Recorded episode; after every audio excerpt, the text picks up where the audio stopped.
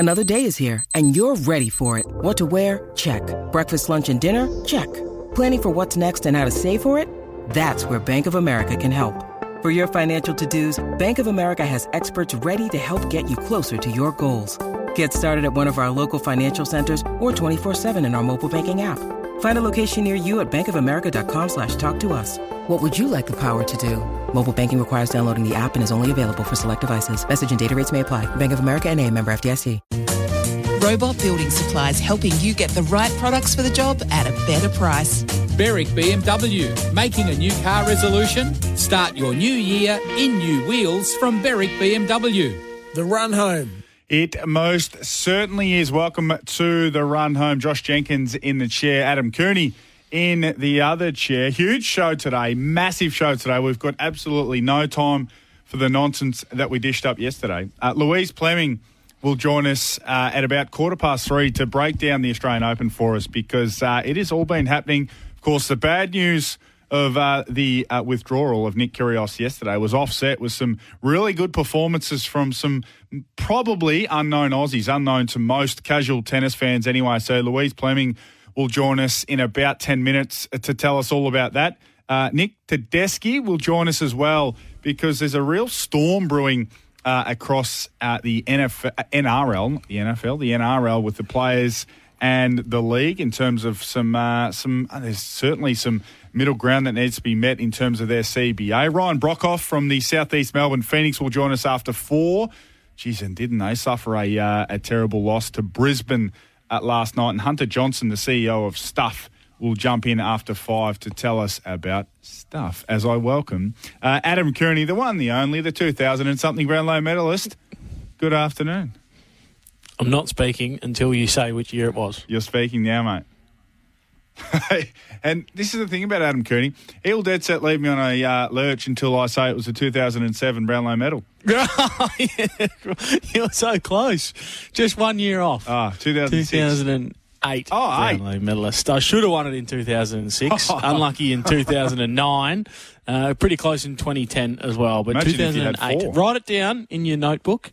It's two thousand eight. Eight. I'm more of a Thank computer you, operator, so I don't have a notebook. But how are you? Uh, you look, uh, you look well as always. Not that you don't ever look well, but you look extra. You look extra well today. Had a trim, trim the beard. That might be why I'm looking a little bit more sprightly today. But I thought we had an agreement that we were going to be sitting next together at the Cattery today. Uh, well, we did, but uh, we've got a special guest coming into the studio after five, and. Uh, the way things went last week when we left Homicide one out in the studio, I thought we can't do that again. So uh, I've made the trip up the highway, a couple of little uh, spluttering stops too with the uh, the traffic. So uh, that was enjoyable, but I thought I'd give you the day off and save you the commute. You can uh, you can make the uh, trip up for Wednesday, Thursday, Friday, and then all of next week. How does that sound? Well, I wouldn't have thought so. Not after enduring the traffic at five thirty-five, trying to get out of South Melbourne yesterday, trying to get down the the freeway home to Geelong. It's um, it's not worth it. It's just it's better to just sit at home, or even oh, I liked our little setup that we had there at the commentary yeah, box, overlooking no, nice. the. the green stuff at G M H B A mm. Stadium. So uh, maybe tomorrow. We, is Homicide in Thursday this week? If we've got no guests in studio tomorrow, I think we make a pact to meet at G M H B A and well, we'll do tomorrow, the show together there. Tomorrow I'm most definitely at G M H B A, because I've got some Geelong Cats commitments. We've got training. So uh, it's three hours a week that you get paid yes, for. Yes, that's down right. There. That's right, and I get paid for two hours of it. Um, What did you get up to this morning? You had a bit of extra time at home because you didn't make the trip up. So what happened? I went to the swimming pool with the uh, little ones, but what did you get up to? You're very you're fit, aren't you? You're, you're swimming, you're running, you're keeping yourself in really good nick, getting ready for a huge season, or a huge bumper four-game block of yes, footy coming up at massive. Sea Lake, they tell me. Really large brown paper bag handed over in exchange for those four games. Salary cap up, up there, so I won't have you speaking like that about these country footy clubs. I've heard all about the salary cap up there at Sea Lake, so uh, they'll enjoy uh, you standing in the goal square and kicking your two or three Joe the Gooseys over the top. So what are you getting? A thousand bucks a goal as well as your two and a half K a game? Backhanded compliment. I'll take that from Adam Cooney. Uh, no, I'll tell you what I did. Yes. I'll tell you what I did. I, you know, I said yesterday that I purchased a new caravan. Yes. Took it to the Weybridge uh, yesterday after work. and it's too heavy for my car to pull. Oh. I brought, let, and uh, it must be known that I purchased my new vehicle uh, four weeks ago. So I've, I've, you I bought a new are, car. In the words of uh, S E N Tracks David Taggart, you are a muppet. I bought a car four weeks ago, kitted it out, uh, ready to tow, and then this uh, new caravan popped up only last week. So I purchased that and uh, did all the weights um, last night, yeah. and it's uh, it's within uh, the weight range to tow the car, but the tow ball download weight exceeds the G V M of my vehicle. So you don't know what I'm talking about right now. Your Does eyes anyone? have gone, you've gone cross-eyed. There'll be a few, uh, there'll be a few caravanners out there that uh, will be You're sitting like, back. Oh, and thinking, you've oh, fallen yes, for the oh, oldest trick in the book too. So it's uh, I'm fifty kilos over the G V M, which is the total weight of your car. Right. But the uh, so I didn't realise the tow ball download weight on my new caravan would be as significant as right. it is. It's about one hundred kilos more, which means my payload in my car is over. So I have to, I can't get a G V M upgrade, which gives you extra weight that you're allowed to um, have in your vehicle, as in passengers, fuel, luggage, all that sort of stuff. Right. But the G V M upgrade is not available with the uh, Pajero Sport as yet, so I'm going to have to sell that and get a new car that tows more. Well, you should have... So uh, it's an expensive mistake it is, that I've made. It is, and uh, you should have gone to Berwick B M W because uh, you wouldn't have had the uh, issues. And, hey, there's still time, so, uh, Adam, you can start your year in a new B M W. And if you need some work boots for your trip and your travels and all that sort of stuff, you can get some Rotoflex by Blundstone. Stability meets the freedom to move. We need to get to an early break, because Louise Pleming is uh, waiting for us. We need to get to her because it is all happening in the world of tennis right here in Melbourne. So let's get a very early break out of the way. This is a tradies hour for Ace Gutters, Australian made, built to last. Louise Pleming to join us on the other side. I would say that um, even without this win today, it's worthwhile. Um, I'm doing what I absolutely love, and not many people get to wake up and live their dream and um, know that so many people are supporting me, just not, not just my family and my friends who I know personally, but um, so many people that are watching here today and, and back home um, on T V. Thank you so much. I, I love you all. Uh, that was the elated voice of Kim Birrell, who was a, uh, a pleasant surprise uh, this morning slash this afternoon with a big win over Kanepi. three six, seven six, six one. Louise Pleming has been good enough to jump on the line and tell us all about it. Louise, what a, uh, thanks for joining us, first of all, but uh, what a nice little surprise to see Kim Birrell able to uh, get through her round one match uh, despite losing the first set six three. Unbelievable, wasn't it? G'day, guys. Yes, it was um, so much excitement there on court. Kia, it was amazing, really. I mean, Kim came out trying to outpace and outpower Kai Kanepi. Kai Kanepi, thirty-seven in the world. She's been to every uh, Grand Slam quarterfinal. So she's got loads of experience. She's a big hitter, and, and really she was taking it to Kim. Kim couldn't quite get over the line in that first set, but then she decided to change it up. She started hitting higher and heavier and really mixing it up, trying to get Kaya out of her hit zone, and it really worked. All of a sudden, Kanepi Um, you know, just lost her rhythm, and of course the heat started to come. Um, and, and I just really feel Kim then just was, you know, able to get on top of her opponent and just was really solid and just really resilient. And it was just a great win. I mean, so exciting. The last time they played, she lost six one, six three, and that was a few years in Brisbane. So what a turnaround for Kim Birrell. Yeah, amazing. What what was it like? I don't know if you were able to get there or you were Um, able to see some, some images. Is it is it is it a bit of a, a situation where word starts to filter around that, you know, I guess a little known Aussie starting to do great things. There's an upset brewing and the crowd starts to starts to sort of gather. Is that how it went down for, for Kim today? Yeah, well, I was sitting in the most comfortable um, chair in the in the whole house because I was commentating the match. So I was sitting in a really nice studio in some aircon. Um, but there was a lot of noise coming from Kia Arena. So I do think that as the match progressed, there was a whole bunch of Australians there in their yellow and gold and uh, gold and green. It was, it was amazing. It was a full-packed house. And the more noise, that just attracts more people. And obviously, uh, Thanasi Kokkinakis coming up on that court much later today because of the heat rule that's come in. There is no play on the outside courts at the moment. So, yeah, I, look, that, that court just started to pack up and really um, get a lot of people just because of the, the lineup today is incredible on that court. And after um, Kim and Kaya, there was another men's match, and then Thanasi was coming up, up against Cognini later today. So how does that affect the, well, firstly, those matches that have been suspended, and then also the other matches this evening? How do they try and squeeze everything in and reschedule, um, given that uh, it is so hot on those outside courts? Yeah, look, they they have to wait until it comes down to, I think, thirty-five um, for the overall. And at the moment, I think it's up around the thirty-seven mark. So everyone's just waiting. I just saw Thanasi Kokkinakis uh, just come up the stairs. We had a chat. I said, "What are you doing?" He said, "Well, just trying to stay chilled." I mean, what you don't want to do is waste too much energy being in the, you know, the restaurants and around the areas where you're talking to everyone, because everyone, you know, wants to have a chat with every player that they walk past, and and so that's tiring. So Thanasi's just going to go and sit in the locker room and try to chill out. There's no practice and no play until five p.m. So there's a match that Thanasi has to play after, so it's going to be a very late night, I would imagine, because Bojanovic and Rune, Olga Rune, the, the Danish guy, that's the number one seed here, they have to play, so that could take two or three hours. Thanasi then is going to go on at about eight p.m., nine p.m., something like that, and it just pushes all the matches back. The only matches we're on at the moment is Rotoflex Arena and John Payne. Um, so, you know, those matches are progressing. And uh, actually, Matteo Berrettini is playing Andy Murray, and they're having a bit of a battle out there. Andy Murray won the first set. Um, you know, Matteo Berrettini, obviously, he's the thirteenth seed. He would expect to win that. He just beat his, uh, his current opponent at the U S Open in fourth. You would think that's going to maybe go four or five sets.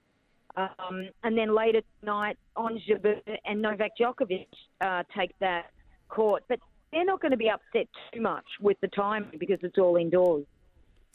Well, it could be a frustrating evening for those players sitting around waiting, but I think uh, Thanasi's uh, quite partial to a late night club visit or two, so he might, might be okay with the late night Louise coming up. It was, in fact, a, a great day yesterday, and there were a few surprise winners. Uh, just st- sticking with the female side of things, Olivia Gadecki was a, certainly a surprise winner on, on debut yesterday. She's been drawn against unseeded Ukrainian Marta Kostyuk. You think she'll be happy with that matchup? Yeah, I think so. Marta Kostyuk is playing good tennis. I remember she got to, I think, the fourth round when she was only about a fifteen or a sixteen-year-old. Um, had a bit of a resurgence lately. She's playing some great tennis. She's a big hitter. Um, she plays flat and, you know, moves very well. Olivia has a very big serve and a great forehand. Um, you know, she's a big ball striker, Olivia. Uh, look, anything could happen there. Olivia gets a little bit of a run, a little bit of confidence. I think we could see her um, get up in this match, but certainly we're hoping um, for her to, to do well. Um, so, yeah, I'm, I'm really excited for that match. I hope I'm actually commentating it. Uh, Louise, what did you make of the, the, the great story around Jason Kubler, of course, twenty-nine years of age? Uh, it's been so long, and, and he's had so many goes at trying to win Uh, matches in the Australian Open. He's had so many injuries, but yesterday able to to get the win over the Argentinian six four, six four, six four. So uh, a fantastic result for us Aussie fans, but also Jason himself, who's had to endure a lot of uh, a lot of obstacles. Yeah, it's phenomenal, isn't it? I think he's had eight knee operations and so much time off the tour thinking about his life. He was the number one junior in the world, so much expectation. Um, and then his body just really couldn't hold up. So it's great to see him doing really well in Adelaide. I think Fitzy the other night when he interviewed him got a little bit emotional. Just the fact that he's had such a, a tough journey. He's got a great attitude. And I think being included in the Davis Cup and, and even, you know, listening to Jason talk, he feels like he really belongs now. He's hanging around with the Demonars and the Kokkinakis and, and Leighton Stewart with Davis Cup. And I think that's just lifted his his own confidence. And for me, he's one of the really most consistent competitors out there. For me, his character's great, and he doesn't seem to dip. If he has a bad game, he picks himself straight up. And and I just love the way he's appreciating being on the court. I think that sometimes you've just got to have a whole lot of gratitude when your body stays together and not, it's not filled with, with glue and, and sticky tape. So many of these players are carrying injuries, and it's great to see him feeling like he's um he's not carrying too much pain.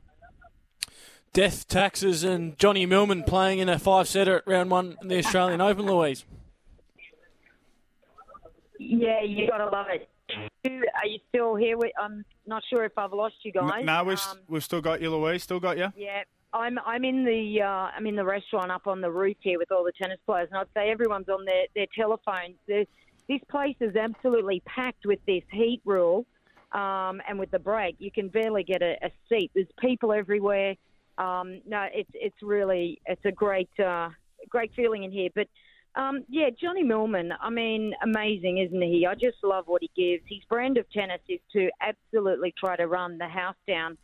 I wanted to go in and have a little look at um, that match yesterday. It's at Show Court three, and there was about fifteen deep just trying to get in the gate. So I had to stand up on, on the stadium just up the back there of Margaret Court Arena and just try to watch over top. Um, look, he's, he's a journeyman, isn't he? And if you, if you give him a, a contest... He loves taking up the challenge. Oh, look, he's he's just a fighter, um, and he just was so consistent yesterday. He actually served really well, so when he needed to, he could throw down some big bombs, but no one's going to outrun this guy. If you said, listen, uh, Johnny, just after the match, you've got to run to Sydney just to pick up some, some extra things for your kid, he probably would. He wouldn't He wouldn't even deter from, from going the extra mile. He's amazing, um, and I love his heart. Uh, Louise, what did you make of, again, not sure how much of it you caught, but we saw some of the big guns, Tsitsipas and Medvedev, were able to stroll through their first-round matches, and we expect that from, from the big guns. But Rafael Nadal, he was he was able to get through, and that's the most important part, survive and advance for sure. But he laboured through at different stages, took him four sets to get past uh, Draper. So what did you make of, of what you saw of Nadal? Yeah, look, um, it, that was a really tough match. When I saw that draw come out, Jack Draper has been playing incredible tennis. He's twenty-one years of age. He's a lefty. He's six foot four. He beat um, Suwoo Kwon, the guy that won Adelaide last week. Um, he beat him a couple of months ago. He's had wins over Tsitsipas, Monfils, Tim, Felix Auger, Alissimo. So I was thinking, look out. If you're going to play anyone uh, in the first round of a Grand Slam, you better play Rafa first round because he, once he gets through each match, he gets tougher and tougher. So I thought Jack Draper could have been a chance. Didn't get the first set, got the second set, but I think he ran out of legs. I think he pulled maybe a bit of a muscle. He had a strain. So in a way, I think Rafa maybe just um, got out of jail there. But, yeah, look, good to see that he was getting better as the match went on. Um, but I love Jack Draper and look out for that young man's name. Only twenty-one years of age, lefty, and he plays some great tennis. Um, yeah, look, Medvedev, yeah, he kind of breezed through. Tsitsipas was good, didn't really uh, have too much of a, a problem against Hayes, the, the Frenchman.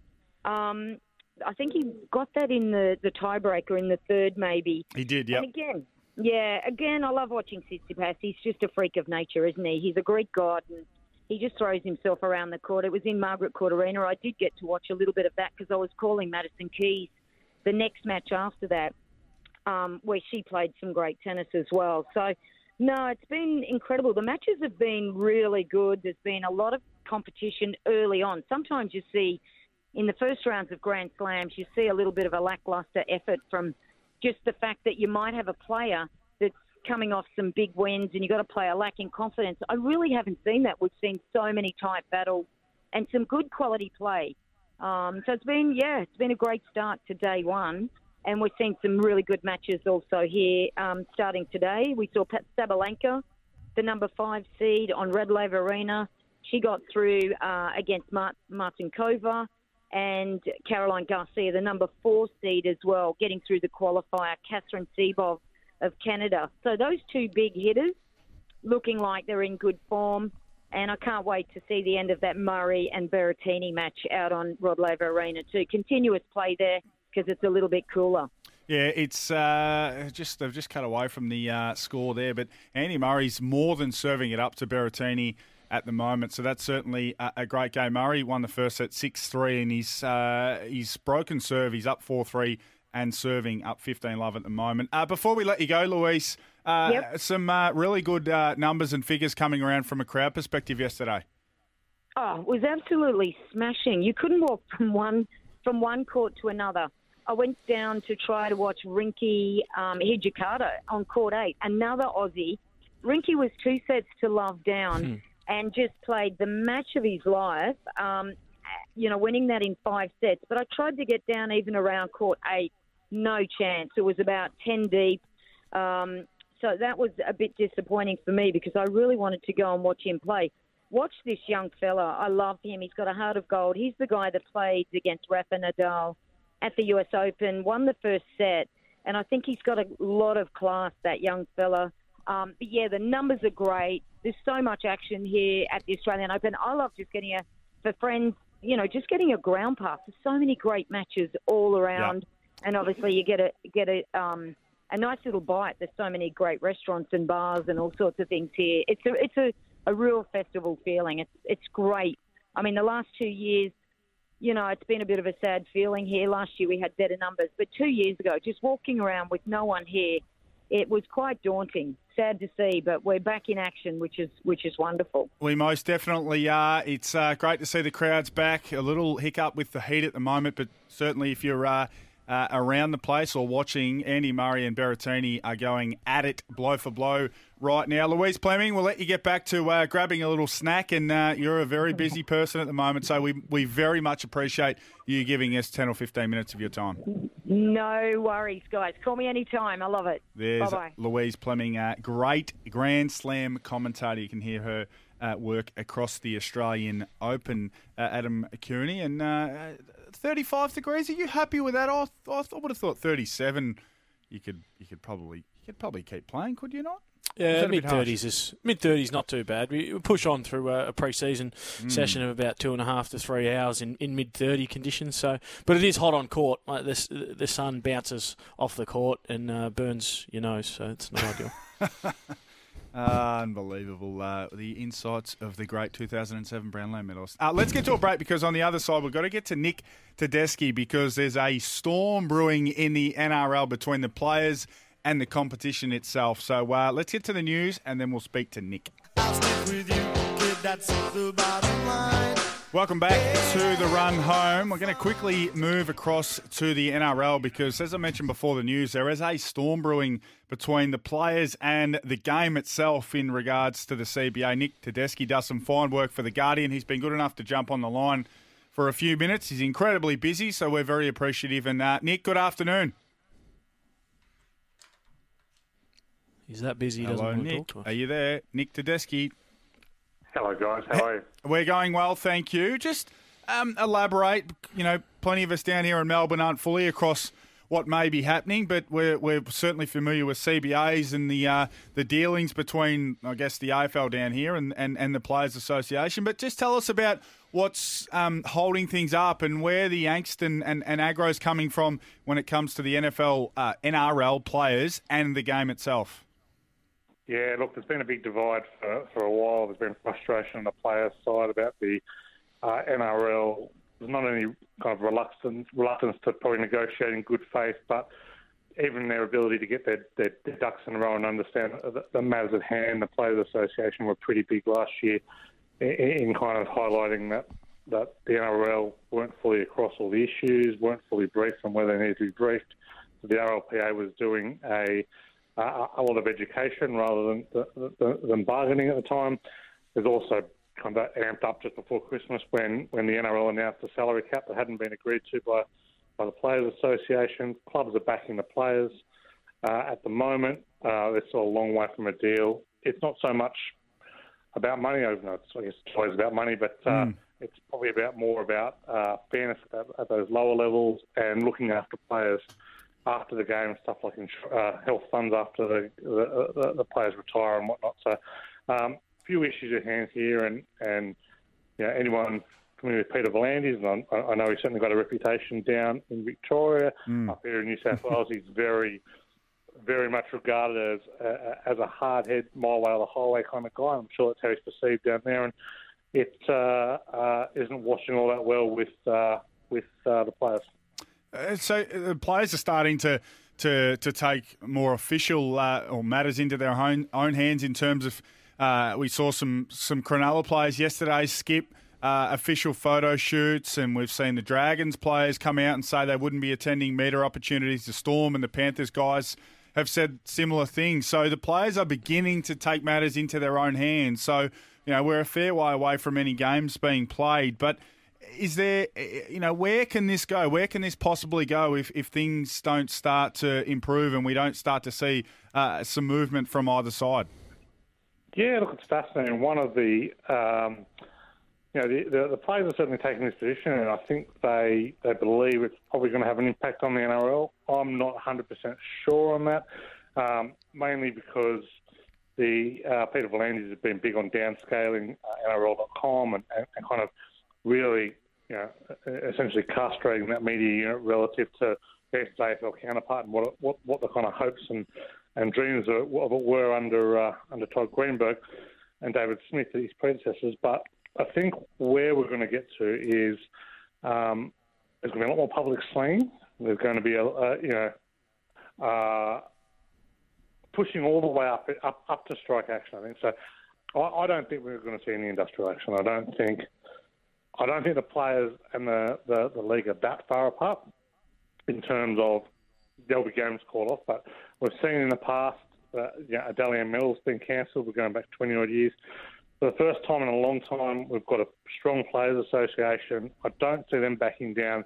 And the fact that the clubs are on the players' side, which is very, very rare in these mm. negotiations. Usually it's the, the clubs in the league against the players. The clubs are fully fully backing the players. And, I, you know, from my point of view, what the, the players are asking for is not unreasonable. Uh, so, I, I, I you know, I, the the public sentiment is certainly going to be swayed behind the players, you're thinking this time. I don't think it's... Uh, This is a greed, pay pay top-end players more money and, and the like. So um, I can see the, the N R L eventually being somewhat pragmatic. You know, I think P B L will dig his heels in uh, with, with, with, with the kind of public rhetoric, but when it gets to the actual negotiations, I think a deal will eventually be done. So what, what does the deal look like financially? Is it um, a significant increase for the players? I imagine it, it, it would be. And is it attractive enough as it is? I, I know you mentioned all the other issues about uh, retirement funds, injury funds and all, all that sort of stuff, looking after players. But, uh, I mean, bottom line, is it a good deal for the players at the moment? Uh, I'd say it's a reasonably good deal for the players at the moment. There's, there's certainly an increased good deal for... Um, players at the bottom end. Minimum wage has gone up from eighty thousand dollars to, to one hundred twenty thousand dollars. Uh, so um, we're going to see uh, rights included in there that are going to protect uh, uh, N R L W players who currently aren't part, uh, aren't currently subject to a to a C B A. So um, yeah, the deal in and of itself, from, from a salary point of view, I don't think is an issue. I think how a lot of that gets funded is becoming an issue. So uh, you know, I think that's probably why clubs are. are siding with players. They're, they're, they're not going to stand by and say, hey, we're going to get all these increases in salary and not get any extra grants in the N R L. So, um, you know, it's plenty to play out here. I don't think it's an unreasonable deal that's on the table, but I think, you know, the players, where they can get more, I don't think what they're asking for is particularly unreasonable. Well, it's going to be uh, a story we can follow along with for a little while because uh, these things tend to take a bit of time. So, Nick, we uh, we thank you for your time. We can uh, read all about it via The Guardian, and uh, thanks for giving us uh, a few moments of your time on the run home. Absolutely no problem, James. There's Nick Tedeschi of The Guardian speaking about the uh, the standoff between the N R L players and the club. So there's a few things to be worked through. And, uh, you know, when you hear, Coons, just quickly before we get to a break, when you hear, you know, uh, the, the minimum wage is going to go from eighty K to one hundred twenty K, instantly you go, well, that's great. What are the players... Mm. What, what's their issue? But it, we're lucky in the A F L. We've got a really fantastic uh, pension scheme that's been built and created and improved upon. So some of those types of things is are really important as well. And, and as Nick alluded to, potentially they are the stumbling blocks right now. Yeah, we do have some terrific things in place, and, and injury payments for players who have retired, who have suffered injuries, who need surgery and whatnot, um, three or four years down the track. That That is terrific for those guys to lean on. So the, the players in the N R L were obviously calling for, for that. Um, and more money to go into those funds. And I think the A F L, what they uh, the the set percentage of revenue, which was called upon yep. years ago to, to put in place, where players said, well, we want a set percentage of the revenue. If we continue to grow the game, we earn more money. If, if obviously, uh, in, conversely, the other way, uh, if um, money drops and, and membership and all those sorts of things. So the players back themselves in to, to keep growing the game, and that, that's worked well. Also, maybe the N R L look to um, emulate that in the next C B A and get that set percentage of revenue, and then it can go to and distribute to all those different funds.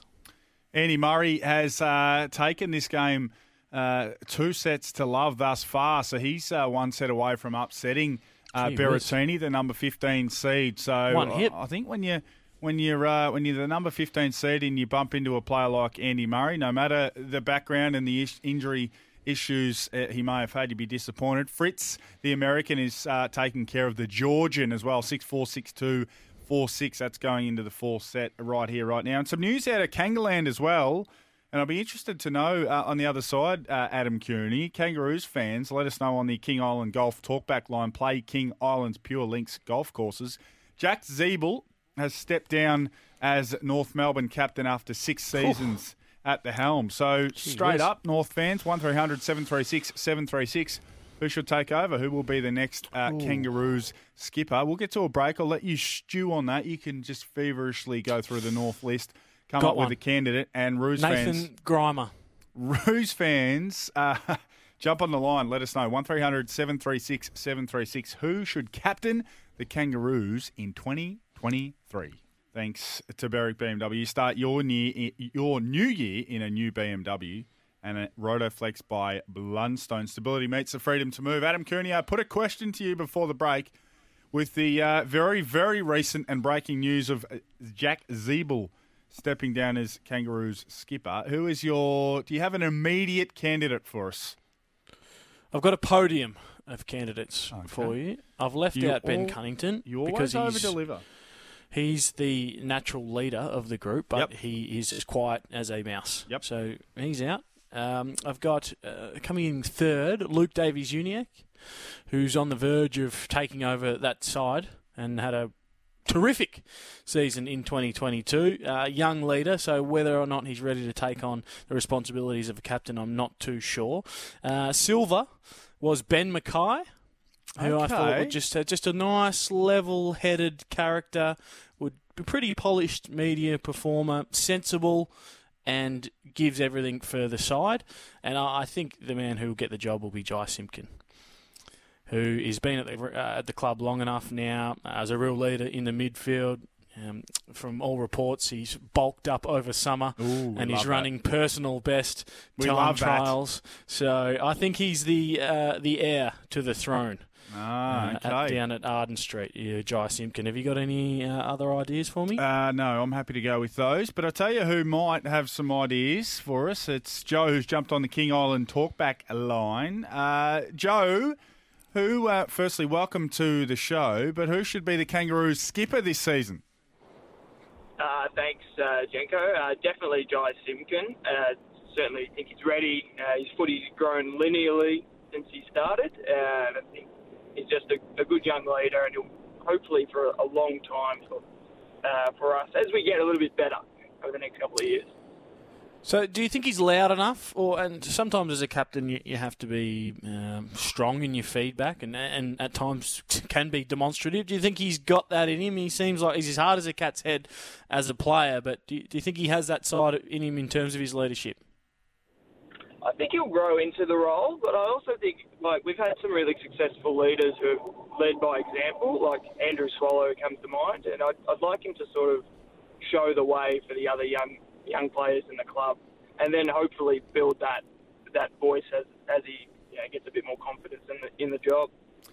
Good call, Joe. Uh, thanks for jumping on the line. Jai Simpkin is uh, is Joe's suggestion coming through loud and clear on the forty Winks temper text as well. Get your unique bed match profile and find the right bed for you. forty Winks, serious about sleep and temper. Consumer's Choice winner Temper mattresses, pillows, and adjustable bases conforms to the exact, the exact size of your body. Uh, hi, boys. This is from Joe off the text as well, coincidentally. Might be the same person. Uh, hi, boys. Jai Simpkin, no-brainer. Dual Sid Barker medal.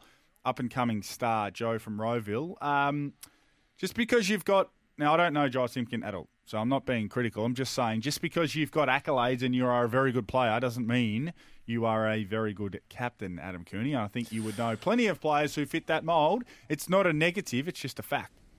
But do you need to be a good captain for your side to be great, do you think? Like, how how good, because how much effect does a captain have on you winning and losing a game? I mean, pre-match speech goes for twenty seconds. Yep. How many of those can you remember throughout your career? Uh, no, next to none. Um, I think so what, what I'll say is if you've got a really good one, it's very, very handy. But if you if you've just got a run-of-the-mill captain, then it's not it doesn't set you back, does it? Well, it's like a, a Jaron Geary, who's just a good operator around the yeah. club, and I think sort of played his role, wasn't a star. I mean, did he make St Kilda better? Did he make him worse? Probably didn't make a difference whatsoever. So, I mean, do we overrate the, the big C next to someone's name yeah. when really there should be a group of eight to ten of your senior leadership guys that are running the day-to-day stuff and also match day helping you get across the line? Uh, Joe, for a couple of reasons, using the term linearly, Which uh, I don't think we'll hear on uh, S E N eleven sixteen for the rest of twenty twenty-three. Didn't and mind the Jenko as well. Well, yeah, yeah, we'll go with it. We'll go with don't it. You, Jenko. Uh, you can have a Signet Boost Power Bank valued at fifty-nine ninety-five. A Signet Boost Power Bank will keep your phone, tablet, and earbuds powered twenty-four seven. So uh, twenty-four hours a day. Well. I think that's all if, day. If we can. Can you save one of those for me if we've got any in the studio? Because I need a Signet Boost Power Bank. Didn't you get one? Haven't got one yet, as yet. No, neither have I. Neither have I. Uh, there's, yeah, so there's a few candidates, and there's always a couple of candidates who we've got no idea about as well, who who who do their thing. And us is there a left fielder that we haven't? Well, that's what I'm saying. Us on the outside, across. We've got no idea about how uh, these guys behave Monday to Friday. We've got to get to a break because uh, after four o'clock, we've got a fair bit happening. Ryan Brockhoff's going to join us in the next hour. Hunter Johnson from Stuff's going to join us after five. So uh, let's get a break out of the way and uh, we'll come back and uh, we'll see whether someone else can throw up another option for the Kangaroos captain because it's crucially important that we find out who. It most definitely is. Josh Jenkins and Adam Cooney as we work toward four o'clock. Jason's in Caroline Springs and wants to uh, jump on the line and tell us about the Kangaroos' next skipper. Good afternoon, Jason. Good afternoon, fellas. How are you? We are both going well. I'll speak on Adam's behalf. We're both going well. Who do you think will be the next captain of the Kangas? Look, I agree with Coons. I like those three options, but I thought I'd just throw out a couple of others. Mm-hmm. Um, Luke, Luke McDonnell. Yep. And uh, Cam Zerha. Yes. And a real and a real roughie. Ooh. He doesn't like ice baths. Jason Horne-Francis. Well, I mean, it'll be difficult for uh, it'll be difficult for the Hornet to captain the Kangaroos, but uh, appreciate your call, Jason. Uh, uh, Cam Zohar's um, uh, certainly influential on the field, and that looks like the Kangaroos boys uh, certainly grow a bit of a leg when he's up and about, Coons. But yeah, doesn't uh, I don't think he has much to say. He's a very quiet guy, I believe. Yeah, quiet, and probably just a little bit unpredictable at this stage. Yeah. A little Tough. bit immature. Yeah, not, plays not quite a difficult, ready to take difficult on the reins. Role. From a game and performance sense to be a skipper, but who knows? As I said, we don't know uh, anywhere near uh, enough to make a decision. We can just throw our hat in the ring and throw a name up. That's all we can do. There's an, Jackson Archer. There's another one. We'll just hypothesise yeah, over that. I'd say it'll be unlikely. Unlikely. Uh, we're approaching four o'clock here on The Run Home. This has been the Tradies Hour for Ace Gutters, Australian made, built to last. In the end zone. Oh my God! You've got to be kidding me! I've never seen anything like it. Why are we kicking on? it? Why are we kicking it?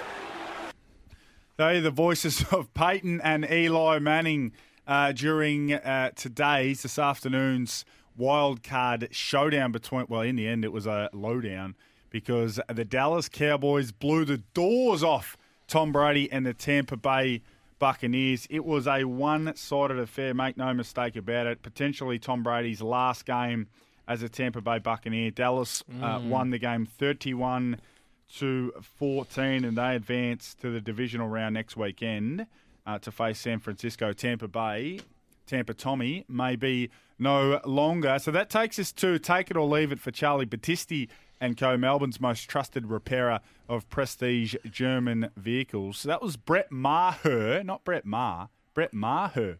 Uh, Coons, who missed Maher. four straight. He had one of the worst cases of the yips you will ever see, regardless of the sport. He missed four straight extra points, four in a row. Uh-oh.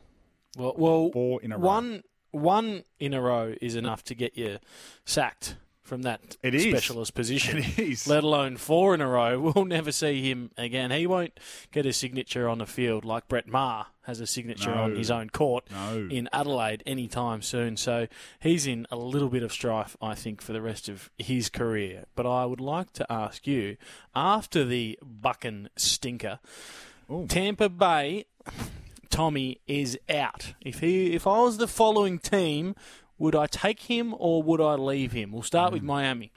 Uh, take or leave Tom Brady. I get the sense they want to take him, but I would leave him.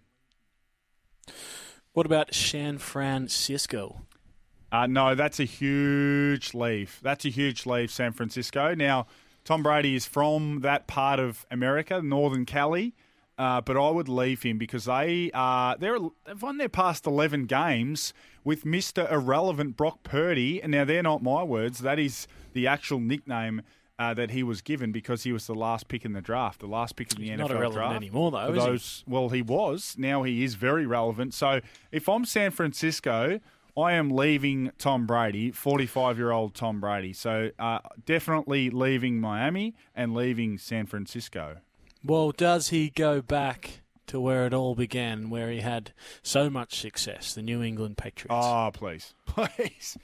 Uh, he got out of Foxborough, Uh, Massachusetts, just out of Boston, because he couldn't stand working with Bill Belichick, the uh, the relentless hammer that never gave him any credit for being... He, Bill Belichick used to refer to their kicker as the best player on their team when Tom Brady was on the team. The disrespect. He... he uh, no, the noise was loud late in uh, Brady's career in, in, uh, in Patriot land that he and Belichick had just had enough of each other. So, uh, no, he won't be going back to New England. The Miami, what did he do then? Well, the Miami one's interesting because there was some tampering issues and they're going to put him in, in an ownership position. He was going to play. So that story Ooh. came out not long ago. There was a lot of murkiness about that story. We know that uh, Tua Tagovailoa has had some concussion issues himself.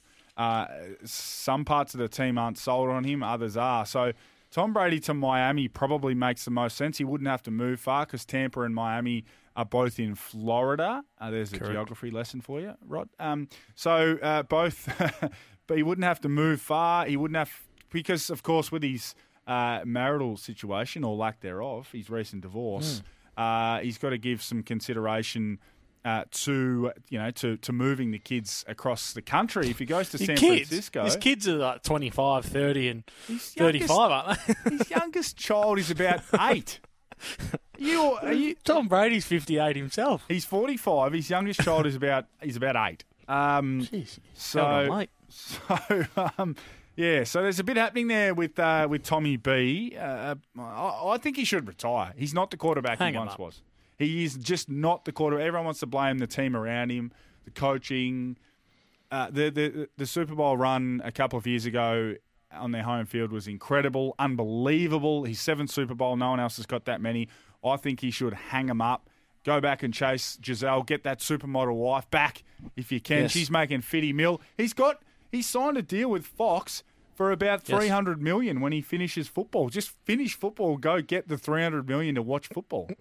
Yeah, enough's enough, Tom. You've done everything you need to do in the game. Spend some time with your young fella. He's he's eight years old. All the rest of them are grown up. They haven't seen you basically their whole lives. Uh, Giselle's had enough. She's left. So go back. Try and maybe uh, rekindle the romance with the with the bride. Spend some time with the family. Take the three hundred mil and just sit there and talk about the game. Who is the best quarterback in the league? Uh, Patrick Mahomes is the best. He'll win the M V P. Josh Allen is right behind him, as is Joe Burrow. Um, so, Who's Josh Allen play for? But the Buffalo Bills. Um, right. The Buffalo Bills. You've just thrown me with that question. Uh, that was that was take it or leave it. Thanks to Charlie Battisti throwing me the fact that you didn't know who he played for. not the fact that it was a tough I question. Know that Joe Bengal is one of your boys. Joe Burrow I mean, Joe, is a Joe Burrow's for the Bengals. Joe oh, Bengal's for the, plays for the Cincinnati Burrows. An hour and nine minutes in, we've lost him. Uh, Charlie Battisti and Melbourne's finest facility for the repair of prestige German vehicles. Get your repair process started. A couple off the forty Winks temper text as well in regards to the N F L. Uh, Clyde, or Stephen, in Clyde, I think that is, says, hey, Josh, how about them Cowboys? Well, that's uh, indeed. Uh, I picked them to win this game, and uh, they did. So they they were up twenty-four nothing at the half. That was a uh, that was a beatdown from the Dallas Cowboys. So well done, Stephen, if in fact you do barrack for them. Damien says, uh, in regards to Brett Maher, who missed four straight extra point attempts, not sure you can sign anyone that's not already in your practice squad. So if Dallas don't have a kicker in their practice squad, they might be stuck with Brett Maher and have to uh, help him overcome their yips. Uh, Tom Brady, has, this is from Damien, Tom Brady has had contact from three clubs, Miami, Vegas, and another that hasn't been announced. I don't think you're allowed to officially contact them just yet, but uh, that's not to say they haven't. Uh, and then the other one was, uh, Josh, your Bengals, this is Michael in Richmond, he's coming with the heat. Your Bengals are going nowhere. You just beat the Ravens with our backup Q B and no wide receiver. Ah, our, our Ravens. Okay. Enjoy your holidays. Um, and only won by a crap play call by Greg Roman. Well, the Bengals only fell in against Vegas last year in the playoffs and then went on the road and beat. They went on the road and beat number one Tennessee. Then they went on the road and beat Kansas City. And with a uh, healthier offensive line, they would have won the Super Bowl, Michael. So um, you just worry about re-signing Lamar Jackson. Adam, anything to add? Well, hopefully Lamar Jackson can get back to his best after well, no, that's a that that's back a, into the season. That's a uh, very much a declining situation. He didn't travel with the team to uh, to be on the sideline and support his teammates uh, for the game yesterday, and then he put a cryptic little uh, Instagram post up as well about. If if you be good to someone, they'll be good to you. So that looks a little mm. ugly in Baltimore for Lamar Jackson and the Ravens.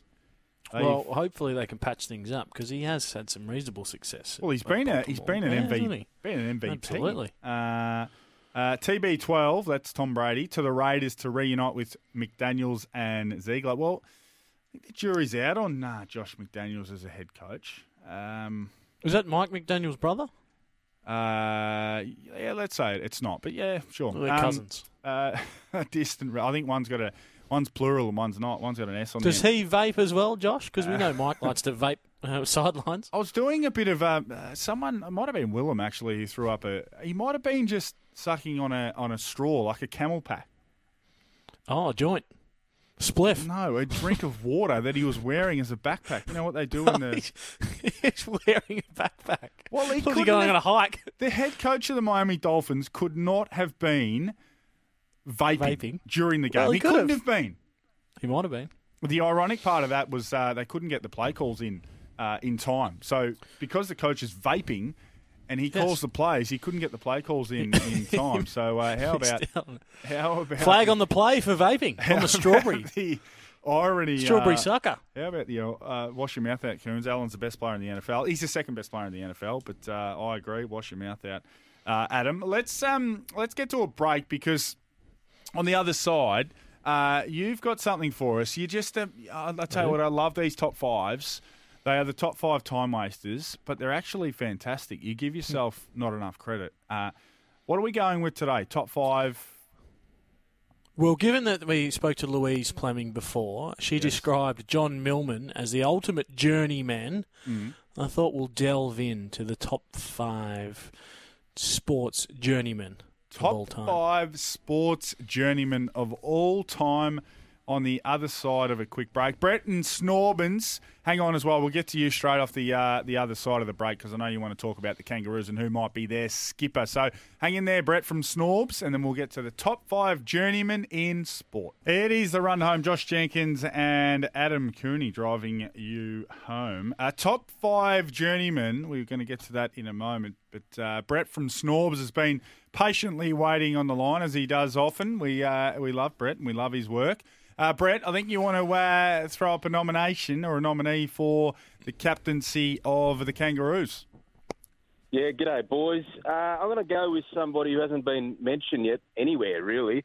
Uh, I'm going to go with somebody who is has been a loyal servant. He's almost about to notch up three hundred games, and he's a pretty accomplished performer in the media. That's Todd Goldstein. Mm. Now, I know Clarko's coming in with a total blank canvas, but what we do know is, in his last season at Hawthorn, he made Ben McAvoy the captain. So I, with, with no clear standouts as uh, captaincy material at North at the moment, and Jai Simpkin only being twenty-four... it might be a bit of an easy transition. Possible joint captains or Goldstein into Simpkin. So I don't know if Simpkin's totally ready yet, but maybe that could be a possibility. What are your thoughts, boys? Uh, you played under the big Duke, didn't you, Coon? Oh.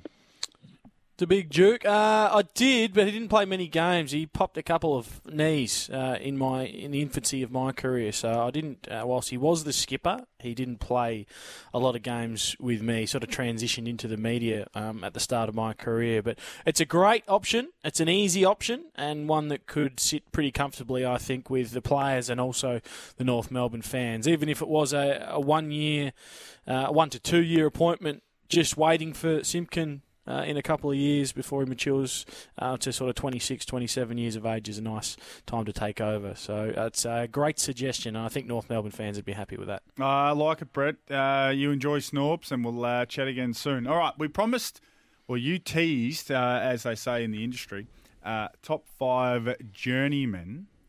Uh, can you? Uh, are we going across all sports? Are you sticking to footy? Where are you... Mostly footy. I have uh, ventured into a couple of other sports, but right. It was just off the back of of Johnny Millman. Um, he is in my top five. Uh, he's thirty-three years of age, been playing at the elite level for sixteen years, mm. believe it or not. And we see him at the Australian Open, and he usually gets through the first round in a five-setter, and we think, gee, we love this guy. And then we don't see him for eleven months of the year, and then he rolls back around at Melbourne Park, and we see him again. So he's got the he's got the one career title. In sixteen years playing professionally, made the quarterfinals at the U S Open. So he's he, he classifies as a genuine journeyman. Coming in at number five is um, a man that you'll be quite familiar with, and that is yourself. Oh. Josh. Three clubber. Wow. Started at Essendon on the rookie list. Mm. Went to the Crows. No established games. Yourself with that big deal, that uh, five-year, eight hundred thousand dollars a year deal with incentives. And then you went to I the Cats. Met. What was the breakdown uh, games from Essendon, Crows and Geelong? Because uh, I didn't have time to Wikipedia you. one forty-seven and two. Yep. Oh, so you didn't get to one fifty. Well, no, zero, one forty-seven and two would equal one forty-nine, Adam. So you, you do the math. Does that upset you? Yes, it does. By, no. the, by the tone in your voice, you're upset by that. So we'll move on oh, okay. pretty quickly to number no, four. No, you no want to talk about it? Do you want to talk about it more? No, no, no. It's actually, uh, one fifty is the, uh, I think it's the most irrelevant milestone in footy, is it not? I think fifty means yeah. more than one fifty, doesn't it? Well, if you get to fifty, you sort of start to feel comfortable. Yeah, yeah one fifty is a bit of a nothing. Yeah, so no, a nothing milestone. So there but you go. Really. Cop that. Number four, uh, Jacob Townsend. Who yes. is a great journeyman. He's a f- uh, played twenty-eight games at the Giants, twenty at Richmond, pretty good twenty, mind you, yes. twelve at the Bombers, went to after that, and then just four at the Gold Coast Suns. But will re- be remembered for um, the, the magical run he went on in twenty seventeen. Kicked six in round twenty-two, then established his spot in the side, five the next week, and then mm. obviously went on to play every, a really strong role in the final series. Basically every kick he had for a, a A period. He'd had about twenty-five kicks and twenty of them were goals at uh, one period throughout twenty seventeen. Yeah. So I like that one. That's a good one. Everything he touched uh, turned to genuine gold at mm. that stage. Uh, Lewis Van Pouch, who is a boxer, oh, an international boxer, his record reads one hundred thirty-four fights for one hundred twenty-three losses. So he's get, he's getting in there, getting his head he's a pounded in, punching bag. And he's just that's exactly what he said. He said, "Look, I'm not the most talented boxer, but people book me because they know that I'll put on a show and I can Belt take the a crap punch out of me and make yourself feel good." It's like Homer versus Drederick Tatum. He just stands up and cannot cannot be defeated. one hundred thirty-four fights, one hundred twenty-three losses. Jeez. That's un- that's incredible. You'd think Jeez. You'd go and do a tra- do a trade or something, become a brickie or something like that after after one fight. That's generally enough. Jonathan Giles. Ah, yes.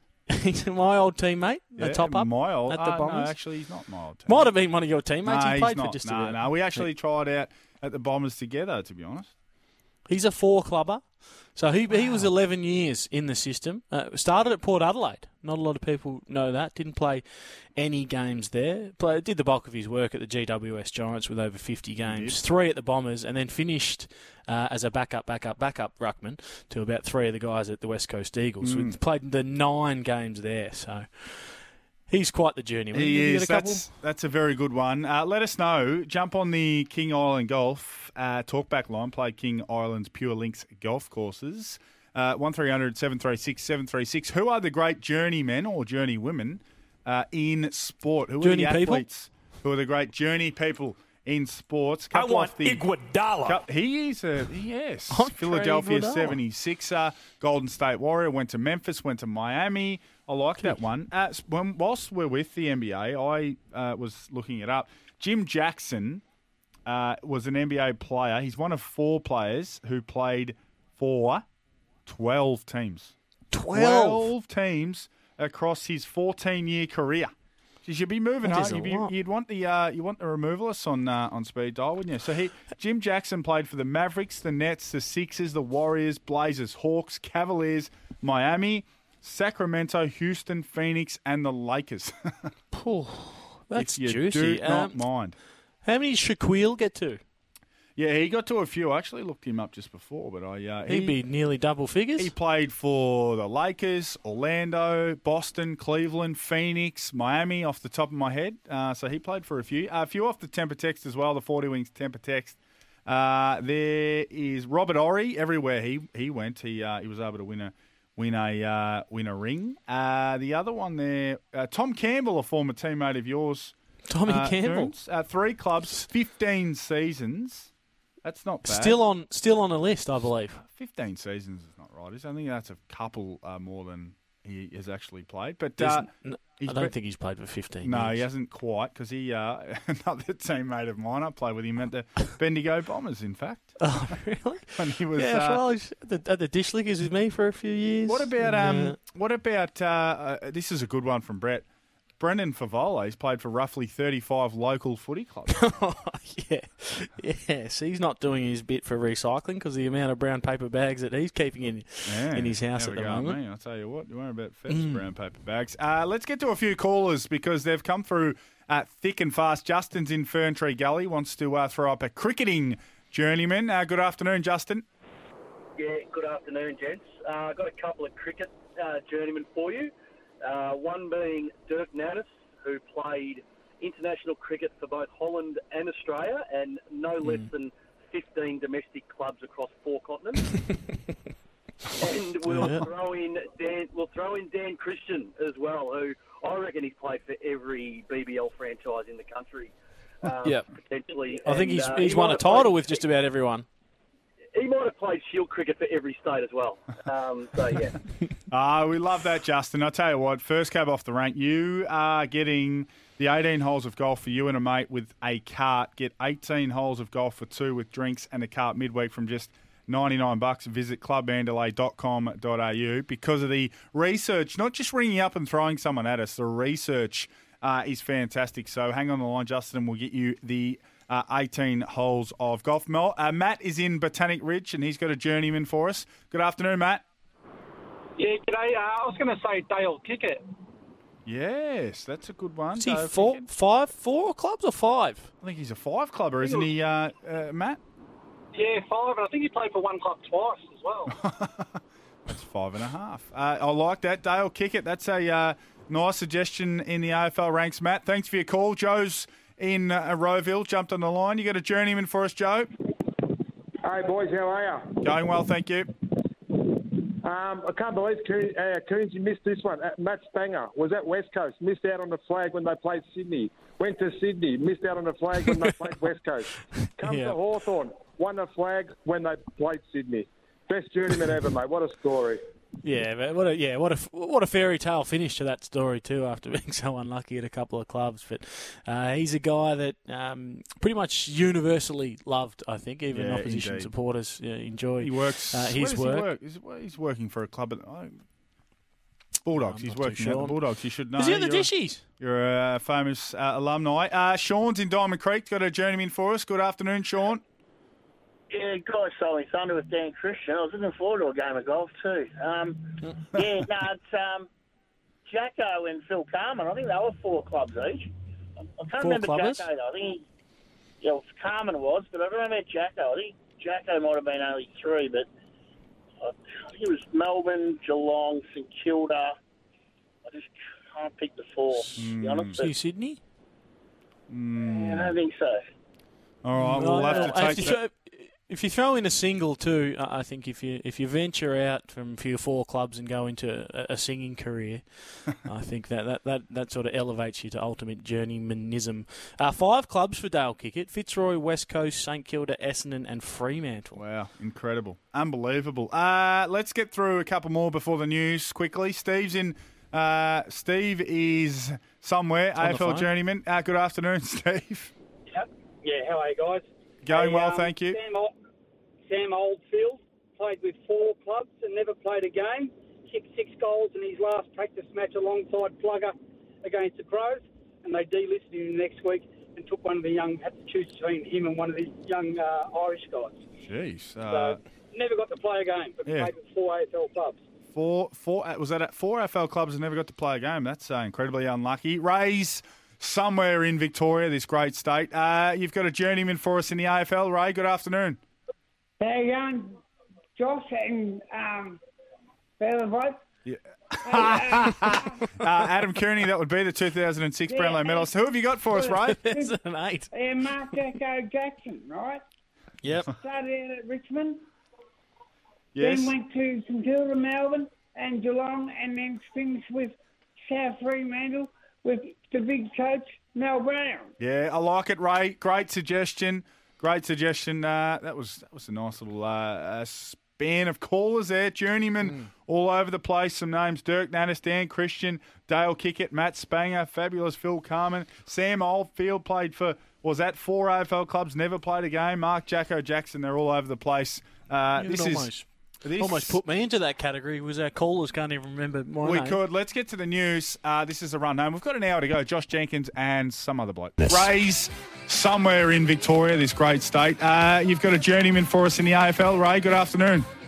Hey, um, Josh and um, Bella White. Yeah. Ah, uh, the disrespect shown to my man. I tell you what, it wouldn't have happened if he was in the studio. Uh, public surf- service announcement too, speaking of uh, commuting, uh, Ryan's saying there's a large accident with the semi-trailer and the car at, atop the Westgate uh, oh, inbound, God. Massive delays. So if you're coming into Melbourne from uh, from Geelong or from that part of the town, perhaps try and find an alternate route because it sounds like uh, there are some serious Uh, delays on the Westgate Bridge. Uh, hopefully everyone involved is okay. Um, I had a. What about Dre Russ? Is he a? Is he a journeyman? Just continuing continuing on with uh, sports great journeymen or journeywomen. Is Dre Russ considered those B B L well, play or T twenty players who bounce all across the globe? Well, I think they're more considered a gun for hire. Those sort of specialist, yeah, bit of a mercenary type players. Yeah, see, they don't mind. Uh, it's not like they um, are strapped for opportunities. They just chase the dollars. Whereas a journeyman is sort of, you know, just plodding along.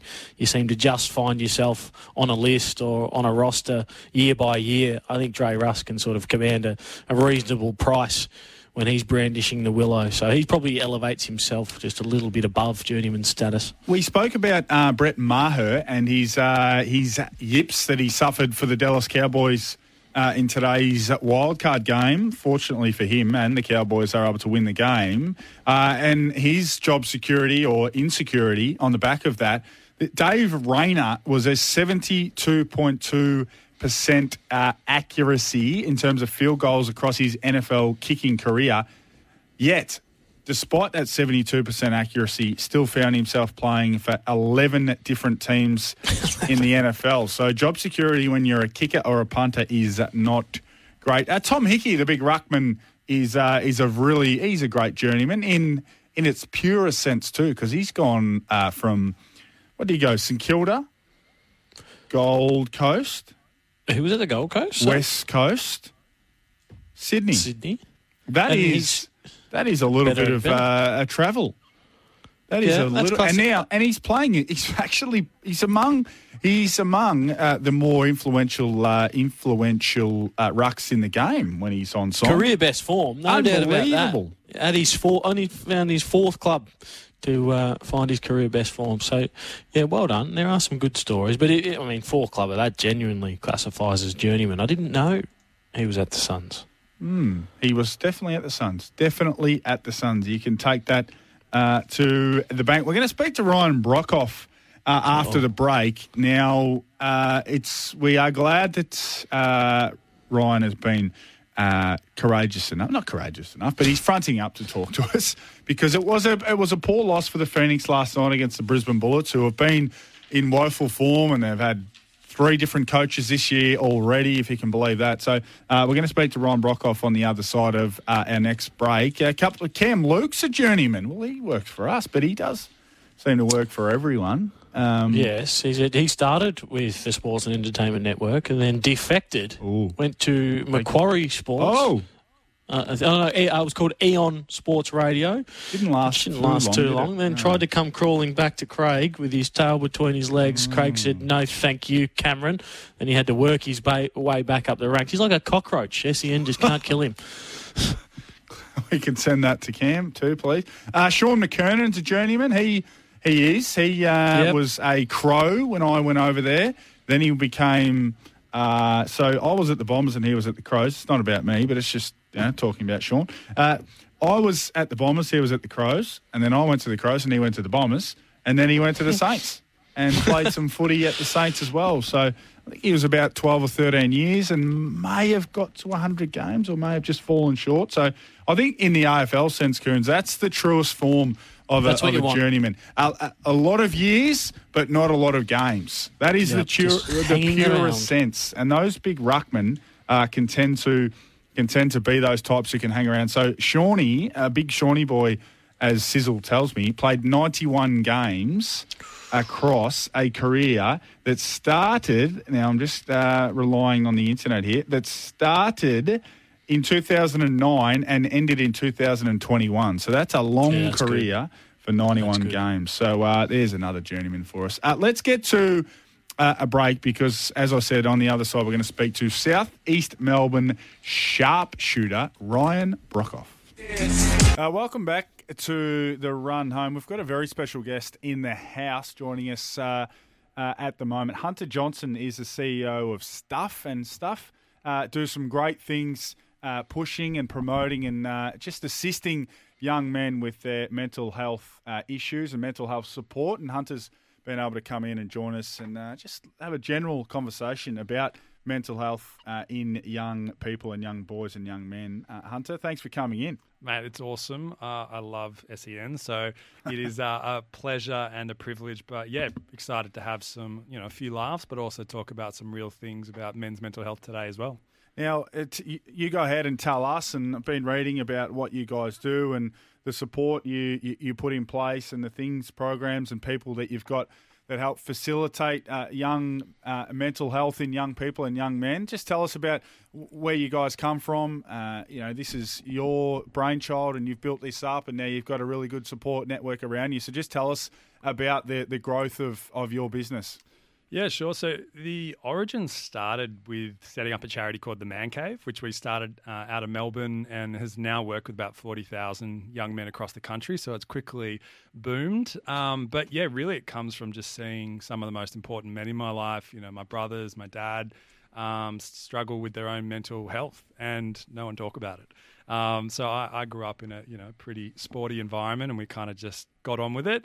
But I, but I also saw the other side of the impact of them not talking about their, their mental health. And so it just blew my mind that we didn't have much more uh, support through kind of the teenage years when mm. life really starts to happen to us. We get all the pressures or high school, you know, everything that comes with it. Yeah. Um, and why don't we take a positive approach to working with young men? And I just saw a lot of the systems we had to deal with, whether it was mental illness or uh, you know, mental health related, it was a bit doom and gloom. And I was like, why don't we focus on boys' strengths rather than their deficits and really call them in? And um, yeah, it started running Man Cave, which has now exploded, which is really positive. And through that, we Man Cave's a charity. So we yep. started to think, how do we diversify our income? And so we created a men's personal care brand, which is called Stuff, as in S T U F F. Uh, it's like stuff for your face, stuff for your head and body, stuff for your pits. Um, and the idea is that it funds the charity Man yeah, Cave. Yeah. So it's it's been an amazing ride. We've you know we've now sold through Woolies, soon to be through uh, through Priceline as well. We're in Shaver Shop. Uh, it's been a masterclass in learning about fast moving consumer goods. Yeah. Um, going from charity C E O to you know startup C E O, but you know such an interesting time for men right now. And I think our whole approach is. Yeah, let's really focus on men's strengths and tell positive stories about manhood and masculinity, opposed to all the ne- negative rhetoric that's out there. Yeah, indeed. Uh, Adam Cooney's got a question for you. You've got a set that's of headphones great. Just there. So yeah, you so put your headphones on if you can, man. Hunter. That's great. Get out and get your stuff because it's uh, obviously for a great cause. So I wanted to ask you, Hunter, um, generally men, they, they, they don't speak up a lot. We don't voice um, our feelings too often. There will be people listening now, and as you said, the, the change and the shift um, and the focus on, on men's health is amazing at the moment, but there will be people out there um, struggling with their mental health now, and they don't know what to do. They don't know how to take the first step. Can you give some advice to uh, the men and teenagers out there who, who may be sitting there thinking, how can I take that first step? Yeah, awesome. I, I think this is a really common, uh, it's more common than we think. You know, a lot of men kind of, we know from the data, feel like they're alone. And interesting, we do a lot of work with Movember now. And the interesting statistic is that one in three men over the age of thirty-five are actually satisfied with the quality of their relationships. So they might have a lot of relationships, but in terms of the depth, there's a real dissatisfaction. And what the research is saying is that um, men really want kind of these deep, long-lasting male friendships, but just due to a variety of life circumstances, whether it's commitment to uh, to work or to providing, they aren't able to kind of have the depth and, and the friendships that they really, really want. And so um, the first step, I think, for people to to kind of think through is, one, just realize yeah, you're not alone. It's really, mm-hmm. really common. And finding a practice of solitude is a great place to start. So if that's, you know, a, just journaling your thoughts or, you know, voice noting your thoughts or uh, whatever it is, you know, if you are into things like slowing your brain down through meditation, that's a really great first step. Then the internet can be an amazing tool for us. You know, there's a variety of chat rooms. Um, if you just search, you know, Google uh, on Google for local men's groups or advice for X Y Z about your, your mental health. Um, there's a variety of ways you can educate yourself. And then, of course, if things are, you know, are feeling a little bit overwhelming, um, Beyond Blue have some amazing resources which you can access. Uh, and then, of course, there's the uh, the accessing professional support if you do feel like it gets to, to that point where you really want to speak to a, a professional. And the way that, you know, I think about this, it's just the gym for your mind. You know, it's it's a practice for us to, you know, even, you know, I talk about my journaling practices like the windscreen wipers for my brain. So much, yep. so much head noise yep. all the time. And, and this is just a practice, um, you know, to, to go inwards and to, to get it out of my head and just let it go. And, you know, the, the gateway for us to really start taking care of ourselves is really connecting to our body. So the breath is a fantastic tool. So just catch your breath, focus on your breath, ground yourself, and then where you can, move your body. You know, it really helps. It's uh, it's been uh, fantastic. Uh, we've got to get to the five o'clock news shortly. But have you seen a have you seen a shift within clubs and young people, by extension, young people uh, being a little more comfortable talking about how they're feeling and how they're going? Yeah, absolutely. We're definitely seeing a, a shift now where, you know, even the, the attention that Movember's getting over the November months of the year, we're starting to see, yeah, a lot of awareness, but the next challenge from awareness is the action, right? So I still know today there's still some pretty, you know, ingrained stoic beliefs where I'll just, you know, pull my socks up and get on with it. And it's just a muscle that we learn to develop. Um, you know, how do we know that the early signal signs that something might not be going right? You know, I notice for me, my house gets really messy. Yeah, you know, and right, that's that's yeah. like a, a signal for me that things aren't uh, on track. And so it's catching those signals early and really starting to do something about it. And so, yeah, you know, for, for what we do, we really want to support young men uh, as they go through their journey. And um, whilst the charity does really important work, what we really try to do now is give people an access that by supporting and buying stuff, whether it's through Woolies, you know, Priceline or through our website. Um, it's a really easy, accessible way for people to support the next generation of young men. And uh, we've just released a new S P F fifty plus um, in line for yep. summer.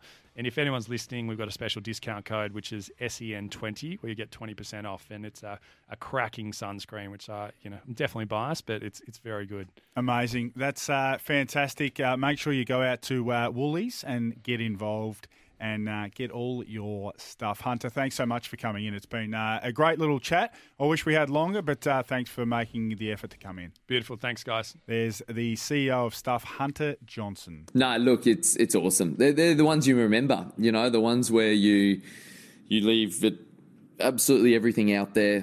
Um, I'm pretty cooked now. You know, I'm, I'm a little exhausted at the moment, but they're, they're really the ones you remember. I had a lot of people come down from Brisbane to, to come and watch me, and you can see them throughout the crowd, and, and they're special. You know, long after I stop playing tennis, they'll be the ones that kind of stick with me. You know, I, I thought my opponent today was was really good. He's not a household name just yet, but you know, that doesn't don't take anything away from that. You know, for me, it's uh, as memorable as, you know, any match that I've played. That was uh, John Millman speaking about his round one victory at the Australian Open. Uh, just very good to see the Aussies doing well, of course. Disappointing with the news that came out yesterday about Nick Kyrgios and him having to withdraw from the tournament, but great to see some uh, some of the other Aussies doing very, very well. Uh, just an update in terms of the Andy Murray and Matteo Berrettini match. It's going on. Uh, I think it's at Kia Arena. Uh, it doesn't really matter. It's at one of the indoor arenas here in Melbourne. Uh, so Murray won the first two sets, six three, six three. Berrettini, the number nineteen seed, uh, bounced back and won the third set, six four, and they're locked away at three all in the fourth set. So this looks like it is going to go down to the wire. This is going to be a uh, long match. Luckily, these two are playing inside, because this looks like Adam Cooney, one of those uh, tennis games that's going to be four or five hours in duration. Yeah, it could be an epic encounter coming up, no doubt about that. Two uh, stars uh, of tennis at the moment. Andy Murray just playing with the uh, one regulation hip, one titanium hip, so good to see that he's still hitting hitting the uh, Schlesinger okay. But uh, everyone back on court now, I think, on the on the outside courts after that heat delay. Uh, Jordan Thompson is playing J J Wolff, the American, lost the first Wolf. set six three, but he's up three one in the second, so he has broken the American serve. Hopefully he can capitalise and take the second set. Uh, just looking for, so Thanasi Kokkinakis' match at Kia Arena is is now scheduled, loosely scheduled for six p.m.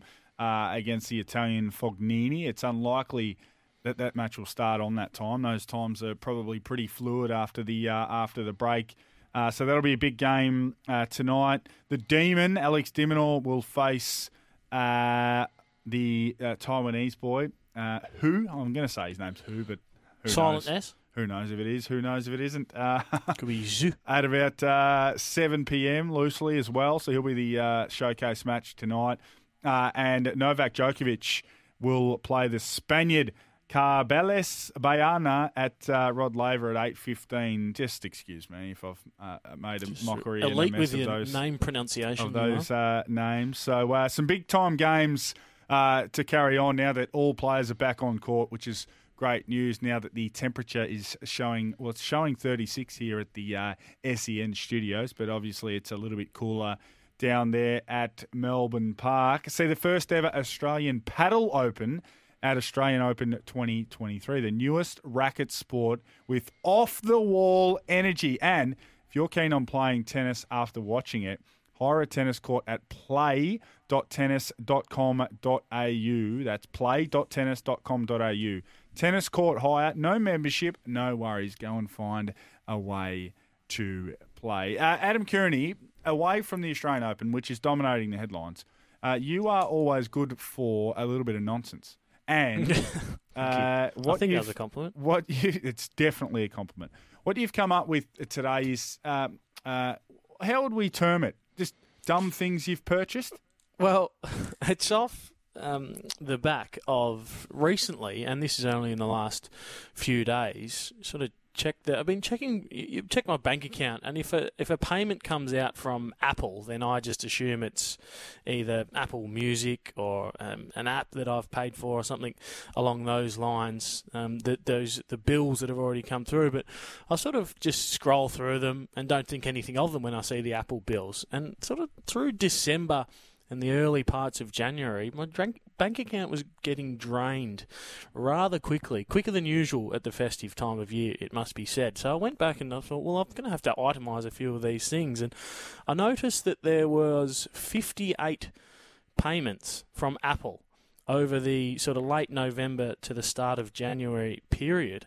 And I realised that one of my children has been buying apps, Um, like art things and all sorts of uh, rubbish right. on the App Store right. to the tune of eight hundred dollars. Oh. And this is separate apps. So it's like thirty different apps that all cost... so she didn't realise that they all cost money. Cost so money. She's just been looking through them and downloading an app. And mm. some of them are, are yearly subscriptions for one hundred ten dollars. Oh, no. And if I hadn't have had a look through the bank account, she it was eight hundred dollars total, but she got actually to five hundred dollars a month in subscriptions for oh. all the different apps. So each month oh. it was going to roll over, and it was going to cost me five hundred dollars a month for all these apps. So thankfully...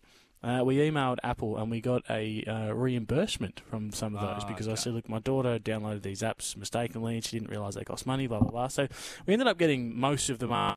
I think we're only a couple of hundred down in the end, which was nice, but it got me thinking, what's um, unknowingly, well, what, yeah. what have you, what's the stupid things that your kids have, have bought or, or cost you online? My daughter actually once, when she was uh, a little bit younger, mm-hmm. just scrolling through, pressing buttons, uh, got onto eBay, bought a car hoist for two thousand three hundred dollars. Oh a car hoist. And they're the things you have to bid on, but she clicked buy it now. Buy it so straight the, away. This, this oh. guy wanted the car hoist and wanted me to transfer the money. I said, mate, I've got no idea what you're talking about. Can, so uh, I've still got a car hoist at home. Can we get you a little bit of um, like a maybe a password on your phone? Or um, well, they're, t- they're at that age now where they know all the passwords.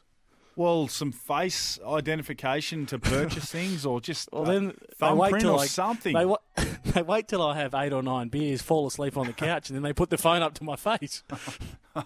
oh. Little thieves they are. Well, I, I actually, I, uh, I had a big clean out because you can actually go on your phone, and uh, if you click on settings and your and your profile, so you you go to settings and you click on your name at the top. You go to subscriptions, and it shows you mm. everything that you subscribe to. Yeah, and I found um, that recently myself. Yeah, I just got rid of the magic eraser that I had. I was paying nine ninety nine a year for.